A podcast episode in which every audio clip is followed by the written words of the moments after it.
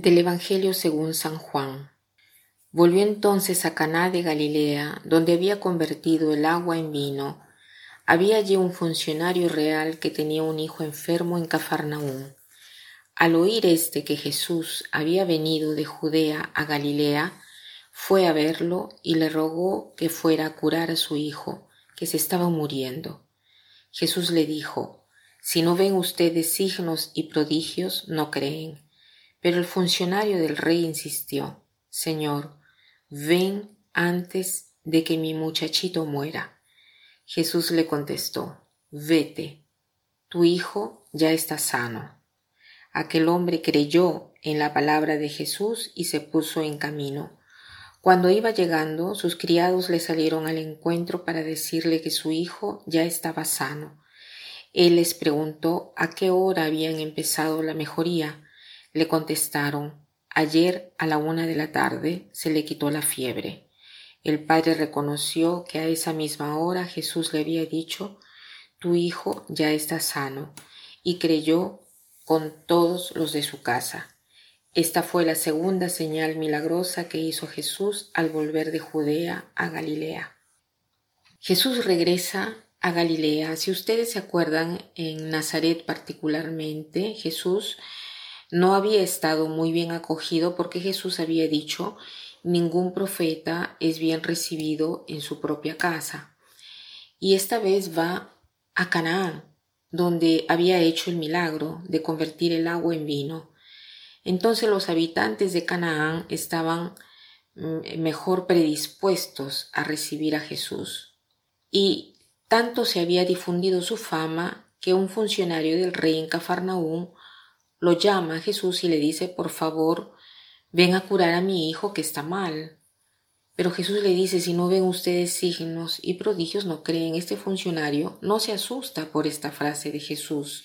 Al contrario, ¿no? Insiste, insiste y le dice, ven, sube antes que mi hijo se muera. Y Jesús le dice, anda, que tu hijo vive. Porque había visto la fe de este hombre que insistía porque había entendido que Jesús era un hombre extraordinario. Y se dice que aquel hombre creyó en lo que Jesús le había dicho, creyeron él y toda su familia. Entonces, él cree antes de ver que su hijo era sano. Apenas llega le dicen que su hijo estaba sano y él quiere saber a qué hora se había curado y reconoce que era la hora en que Jesús le había dicho tu hijo vive y esta vez se agrega en el Evangelio, creyeron él y toda su familia. La fe cuando es fuerte contagia.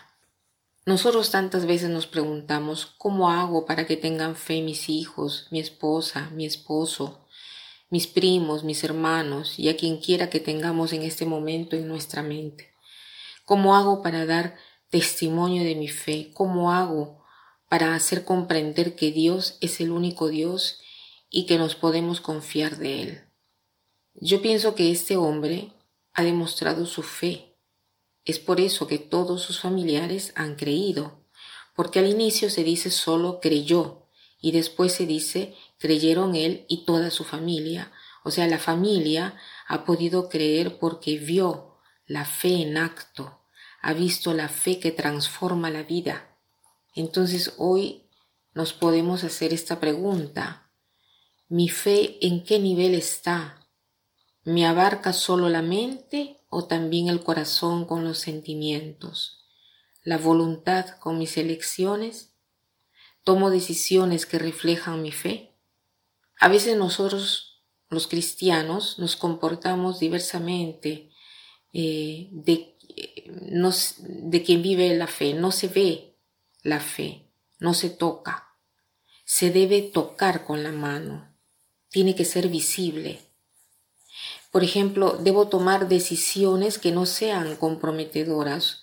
Una vez eh, conozco la historia de una señora que quedó embarazada a 45 años. En esa época, en la época de esa señora, no habían ecografías y el médico le dice, señora, tiene que abortar porque este niño nacerá de seguro que no será normal cuando nazca y la probabilidad es alta. Y la señora dice, sea como sea, yo lo tengo así como es. Esta es una demostración de fe. Yo he vivido la fe porque mis padres han vivido de fe. Esta señora tuvo una niña y la niña nació sana. Y encima fue un error del médico porque no era seguro que una mujer a 45 años tenga hijos que no sean normales. Esta señora obró según la fe. Esta fe nosotros se la hacemos tocar a nuestros hijos, a las personas que nosotros decimos que queremos cambiar. En primer lugar, debemos cambiar nosotros. Los demás cambiarán por su cuenta. La diferencia es que cambiando yo misma y haciendo actos de fe visibles, no audibles que me pongo solo a rezar en público, sino que deben ser actos visibles de fe, ¿no? O sea, decisiones de fe sin compromisos, ir adelante con la fe. Cuando se me pide un acto de fe, debo seguir cueste lo que me cueste. Entonces demostraré mi fe. Y para terminar, quiero citar una frase que dice así. No se demuestra la propia fe quemando a un hombre, sino haciéndose quemar por él. No se demuestra la propia fe quemando a un hombre, sino haciéndose quemar por él. Que pasen un buen día.